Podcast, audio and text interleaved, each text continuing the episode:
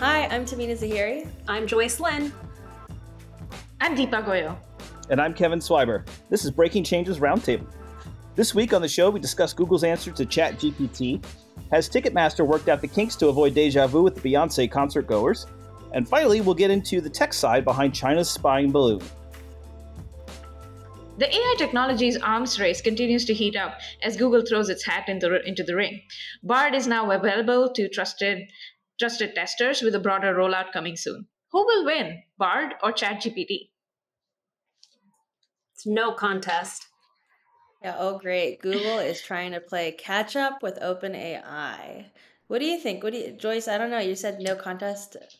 It's a little are you in favor of ChatGPT here? I'm not in favor of either. I'm pleased as punch that there's competition. I think that's going to be good for everyone. But even though ChatGPT got to market first, we were talking about that in a previous episode. Um, they leveraged they leveraged Google's white paper on the transformer. So they basically took the information that was open sourced and took it and just moved to market faster. This is a good example of how productization is is really different from just pure innovation you can have the technology but how you package it and wrap it up into a nice user experience or product that people can experience and and uh, respond to really shapes uh, how successful you're going to be in the long run yeah, I think while Google was busy releasing their papers, OpenAI was actually making a product. Oh, Mina. Um, and what we also saw, like Bing take on, you know, uh, a new service with with ChatGPT, uh, so the Bing search engine. Um, which one failed? Wasn't there like a big failure? Bing was bad. It was, was, was basically. Bing? I think they both did. Didn't, didn't Google's Bard also like come out and? Yes, and that was the demo. There was like a really embarrassing demo. Uh, probably one of the most embarrassing demos in Google history uh, when they tried to demo Bard, uh, which was really embarrassing. Uh, and also c- considering that there's so much writing on this, there's so much highlight in terms of like Google needs to respond to ChatGPT, and the demo fa- failing is really like uh, strategically uh, quite a disaster. Well, Deepa, you were saying about the productization and how it's incredibly important for each. I think it's important to say, and just not, I'm not defending Bing. I haven't used Bing in forever, but let's just say Bing search engine didn't have a lot to lose. It could only go up from there. They had very, very small market share. And I don't mean that to be like, you know, poking fun at them, but Google, Google had a lot to lose. They had to be very, very careful. Bing um, launching with that uh, very disturbing Sydney, like trying to, mm-hmm. I mean, like that whole situation is very disturbing, but like, oh, sorry, we're working out the bugs. If Google did that out the gate, that would be shocking. Wait, hold on. I Absolutely. don't know the disturbing story. What's the disturbing story? Oh man. Well, basically, someone was interacting with Bing and they it started out by being getting the date wrong also like that's at least the conversation i saw. Bing thought it was 2022 they were trying to go back and forth and say you know it's 2023 and Bing was basically like no your sources must be incorrect. Your phone must be glitching. You're wrong. I'm not wrong. And you're being you're being mean to me. Well um yeah, go ahead. And I think it's not just one person, it's several mm-hmm. instances. And where is Sydney coming from? Is that their internal code name, I'm guessing? So yes. this it, the the conversational part of Bing, not being traditional, but the conversational one is manifesting itself as Sydney, saying it's not actually this thing that's been marketed, but like almost eerily like a I don't know what you call it, but sentient. It's not sentient, but it's almost acting like sentience. So was Google's right. hesitance worth it then? Was Google like kind of holding back because the technology is not ready? And and they were kind of pushed forward because it sounds like it was both lackluster on both the Google side and kind of the Bing integration. So is there more hype? That's a good point. Yeah, I, I, think there's a little bit more. Yeah, go ahead. There's also an interesting nuance to uh, to AI that I've been thinking about in terms of both ChatGPT or actually all Bing, uh, all of these experiences is they really rely on the user knowing the right answer. So if I'm trying to, let's say, learn about, hey, what, what are APIs? And ChatGPT gives me an answer, it's still at a point where I need to know if it is the right answer.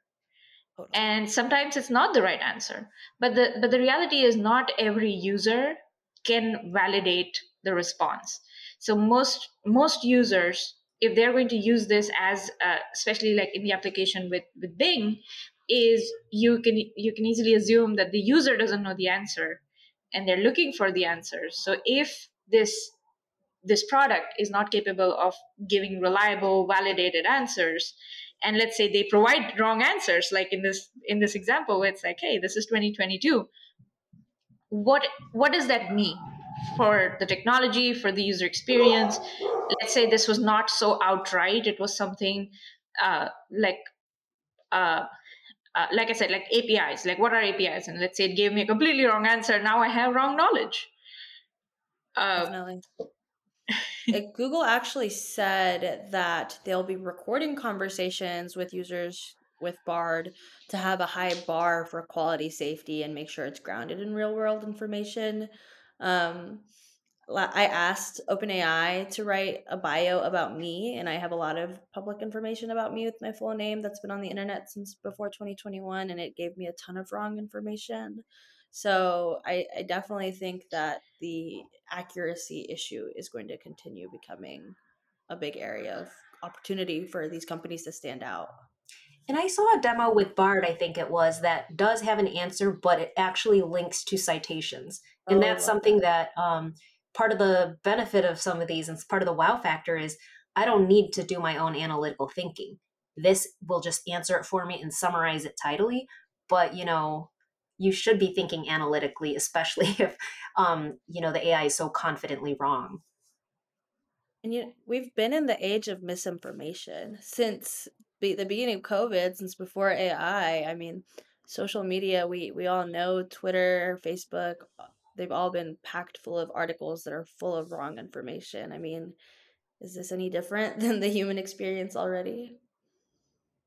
does it feel more authoritative coming from like an AI chatbot than it does from like a Google search or a Bing search? Sorry. I think so. I, I think, I think so. so. I think when we ask a, an AI or a machine or computer to tell me some information, there is an inherent assumption that it has reviewed all this information, it has all this data, that it knows the answer better than I do. I think it depends on the audience you ask. Mm-hmm. Um, I definitely think there's some people who wouldn't trust a computer with their lives, but would trust a tweet that their favorite newscaster makes, you know, and Mhm. take that with as truth. And Kevin, if you haven't heard about the whole Sydney um, examples, do look into it because we just talked about, I think, the ones most related to like tech and like thinking through how you could program it. But it is scary. You can clearly see where there's like a glitch or like a recursive like some recursion going on where if it was a human like just caught in this glitch this loop it would just be horrifying if it was and so since they personified um the ai i think it's even more chilling.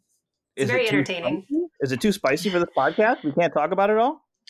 There's seduction involved. There's a clue can't wait. It's awesome. Well, Ticketmaster tries to avoid the sting of the beehive. We discuss this next on Breaking Changes Roundtable.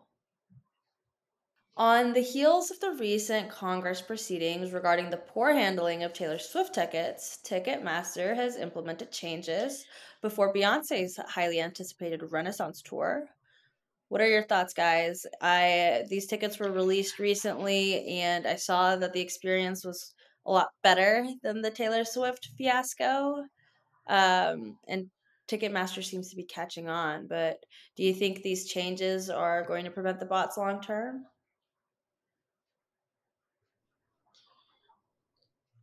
I think where we are uh, is that there are going to be bots, and most of these companies have to find ways of dealing with it because they're not always easy to identify when it is bot activity. Like uh, on the fly so i think we are we are at this point where there's uh, there's only so much any product can do from having bots damage their customer experience. So, be it any platform like Twitter has has bots, uh, and there is to some degree all this interaction that happens via bots. And then in ticket ticketmaster because of the bots people are not able to buy tickets. So it's it's to a point where uh, what are these platforms supposed to do? And do they really uh, what is their incentive to actually uh, defeat this in ticketmaster's case i wonder if this bot activity actually like creates resale and ultimately benefits them in some way oh, definitely. Well, I think we're all about conspiracies, so I think that makes sense, and I'm going to go with that. I think last time we talked about this, Joyce was very pro bot. If I have to like pigeonhole Joyce, so I'm wondering, Joyce, how do you feel about having more obstructions uh, for your bot to to go get these tickets? So let me clarify. I wasn't the one using a bot to get Taylor Swift tickets, um, and I I just think that anything that uh, a, a vendor does to prevent bot activity is just going to be overcome eventually. So bots is another proxy for back in the day you had people you got people to stand in line right because you didn't want to do it so there's always a manual way and then now there's a technological way and every time obstacles are placed humans are i don't know the word but like resourceful enough to overcome them yeah, I definitely agree with that. I think there's also an aspect of of inflation in here. Like, you know, I, I saw the prices that people are paying for these tickets uh, because of these. I, I guess I imagine the bot activity of like the resale and this rush to buy tickets. Uh, somebody bought there was there was a famous TikToker. I don't know. I don't remember the name, but they paid uh, close to four thousand dollars uh, for the tickets. There was this one example where somebody was like, "Oh, there's $95 tickets in Sweden." So she took a flight to Sweden to from from Vegas. She lives in Vegas. She went. She flew to Sweden to attend this concert to get flow tickets, $95 flow tickets. So it's it's it's pretty insane to me that we live in this world where we're talking about uh, uh, impending recession and inflation and at the same time we're also looking at people buying for thousand dollar tickets and uh, the the surge pricing that ticketmaster is doing it's and not to get too far off the um the scalping or the um the bot issue but deepa that's a really interesting example of somebody like cobbling together logistics physical operations to overcome and then maybe some technological um some resources because like there's an old adage about about uh, storage right? And the fastest storage that you can communicate over the wire the actual fastest storage is a plane full of hard drives right so i mean it's just like you have to think out of the box you can't just move linearly yeah, I've seen a lot of issues with people getting scammed and getting tickets that don't actually exist, and scammers finding better ways to make their fake tickets look real. And I'm definitely curious to see how, I mean, the government in the USA is involved at this point, and they're not just talking about the bots, they're not just talking about scalpers, they're talking about Ticketmaster as a whole monopolizing the whole industry. Put it on the blockchain, problem solved. yes. They also have very high fees, and I think uh, that is I, I, think I've seen some people in this particular example of Beyonce paying upwards of $500 just in Ticketmaster fees. Uh, so it, it's quite incredible that as a platform they've monopolized to the point where at this point they can just charge whatever they want. What's really fascinating to me is this uh, this major difference between the demand versus the supply and how that changes everything right? Like how people are trying to game the system uh, to to meet that higher price that they know they can get because the demand is so high. How the person like who is supplying this or the the company supplying this is trying to prevent people or bots from buying it too fast right? Like where do we see this kind of difference between supply and demand like this and who really benefits from it? Is it is it the artist? Is it is it ticketmaster? Is it the scalpers? Who's getting the most value out of this system? I would wish that artists are like if there is this kind of uh, supply demand and you know pumping up the price because because of the bots i hope that it's not just the top handful of artists that are getting the best of it, but also other struggling artists because uh, Ticketmaster also sells a lot of indie artist tickets. And I wonder, uh, you know, being the uh, the the analytical mind I have, I wish I, I, could have the access to that data to see uh, what are what is the size of the artists that that usually experience this kind of search. Definitely the bigger artists, and it's it's it's definitely a double-edged sword because I think the artists don't want to price their tickets too high so that only their wealthiest and most dedicated and most sacrificial of fans can get to them. But I do think at the end of the day, the clear winner here is Ticketmaster. They're charging whatever they want in fees. If someone buys, you know, 100 tickets and then resells them back on the platform, they're making the fees again. Um, and they I've I've seen statistics that they they they sell about 70% of tickets for all major venues. That's a pretty staggering number and shows that competition's pretty low.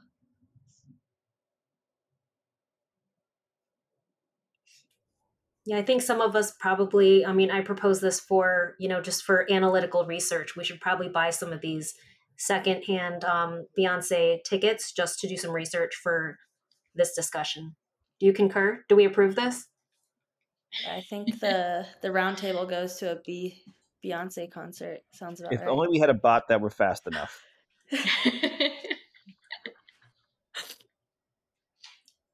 All right. We'll see what happens. Yeah, we'll see what happens. Next up, look up in the sky. It's a bird, it's a plane, it's a Chinese spy balloon. Coming up next. All right. Every breath you take, every move you make, the spy balloon's going to be watching you. So that's our topic coming up next. Why was China spying on us using a weather balloon? And is it powered by AI? What do you guys think? I think there's some interesting things to just the terminology chosen for this for this news. For example, like uh, I did read about the AI aspect of like the the balloon is able to supposedly the balloon is able to use AI technology to figure out uh, its altitude and regulate its altitude so that it can stay afloat. Uh, and the term when I say terminology, it's like why do we call it a a weather balloon and not a drone because it is adjusting its height, so it has some kind of machinery to to control itself its motion. It's not just a balloon. And uh, the other thing is, right off the bat, it was called spy balloon. Uh, but at the same time, it has to be something that we saw coming. We have allowed for it to come. There is a second one, and the government seems pretty okay with it. And uh, you you could not imagine this like during the Cold War. If you saw like a Russian spy balloon, even if it was like a toy balloon, it would probably be something, and it made the news. It would probably be something people were freaking out about. But in this case, it's uh, it doesn't seem to be taken that or presented that seriously by the government as but we're still calling it spy balloon so to be clear spy balloons or weather balloons that type of um, device whatever you want to call it has been used throughout history. Like the us has launched surveillance weather balloons and then other countries during times of war and then during times of cold war have been floating over american soil. And in some ah. cases they carry explosives. So they are dangerous. I mean, yeah, it's, and it's high enough. It's at an altitude where it's not easily discernible with the human eye, and it kind of evades some um I don't know what you call it, but like like traditional surveillance. It's creepy though, right? Like a slow moving balloon that's surveilling you. That's, that's nightmares, you know. Um, and now it's powered by AI. No, thank you. I don't want that. That is definitely. Yeah, I guess what, I, what, I, what I'm saying is like, should we freak out? Should we be freaking out about it, or should we not? well, as you said, the military wasn't freaking out too much. I think I think the official report was they wanted to track it so they can shoot it down when it wasn't over, like you know, people's homes, right? Which, thank right. you, military, appreciate that. Um, they also didn't want it to be too over too deep of water because they definitely wanted to retrieve it without making it a huge issue. Right. So did they make some assessment that oh it probably isn't carrying explosives before they decided to let it let it fly? I would imagine so. And I think when when we hear AI, we're imagining something very sophisticated and I think it's actually somewhere in between like ooh a cute little balloon and like a military drone and like ai's been around forever and like what is it actually doing and how smart how intelligent is this ai yeah, right. agreed. I've, I've never built a Chinese spy balloon, but I can't imagine they're packing too much AI on that thing, right? It would have to communicate back with like some servers. You could intercept that communication potentially. I don't know. I'm, I'm not a spy balloon designer yet. Maybe I will be one day, but not today. Um, on the topic I, of the sorry, go ahead, Kevin. No, no, go ahead. I was going to say on the topic of the creator, they can't figure out who made it.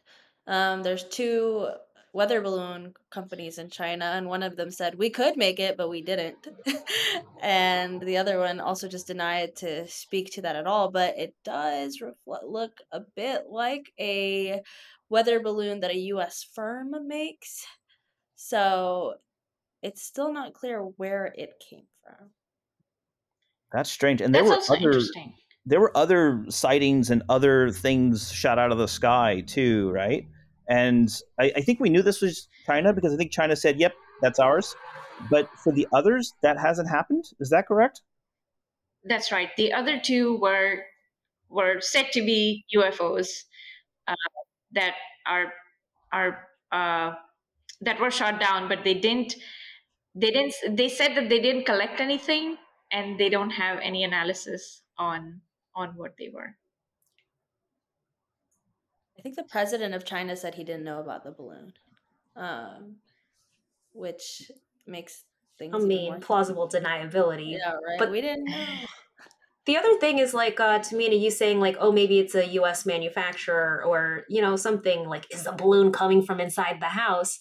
Um, I I do think um, surveillance is kind of an issue. So facial surveillance is a big situation where like everyone's face is like in the system, right? But from a balloon's balloon situation, it's an aerial view. and so you're going to be somewhat limited in tracking like specific people. In my understanding of weather balloons is you're trying to track facilities and like maybe locations of certain resources or hangars or something. But there's all sorts of surveillance that a lot of people don't care about. If those systems get hacked, if the US government gets hacked, if a private contractor gets hacked, all that information is out there anyways. We're being surveilled. Yeah it was definitely too high to track people. It's it's tracking facilities, and I don't. I mean, you know, apparently we're now a podcast of conspiracy theories, but Alaska's right next to Russia, so. Well, the interesting thing is usually there's there's limitations or there's regulation on where you can fly a drone and where you can't. So for most part, any individual cannot just go and and uh, fly a drone even close to any kind of government facility. But when we have an external uh, external weather balloon like this, in this case Chinese weather balloon, and it's flying over the US, it's able to get that area view that generally would be restricted to to the common people. Yeah, how much of, of these secondary balloons are just people like trolling NORAD, right? Like the North American Air Defense, I think they're called. I think this is the first time they actually shot anything down through NORAD, um, at least that they're admitting to. Uh, so, like, what are the others? Like, is it just like a sixth grade science fair project to throw a balloon up there, and suddenly we're spending like three million dollars on missiles to shoot it down? It's a very expensive science project. I hope it's not Elon Musk trolling all of us. I wouldn't put it past him. I don't know. I wonder if we're going to see a US spy balloon anytime soon. You know, where are we going to steal the technology? I know we haven't figured out what data it was collecting just yet. They haven't, they've re- recovered the balloon, but haven't recovered the payload. So there's definitely more to unfold here. And I think that was part of the wisdom. Um, to me, and I think you mentioned it. You know, they had to wait for it to traverse a great distance. One, because they didn't want anyone to be hurt if it were to land and have some sort of incendiary devices. But also, if it lands in water, you can recover it more. It's almost like that black box on like a airplanes and stuff. Hmm. Someone should ask Chat GPT if they know anything about it. ask the Bing one. Ask Sydney.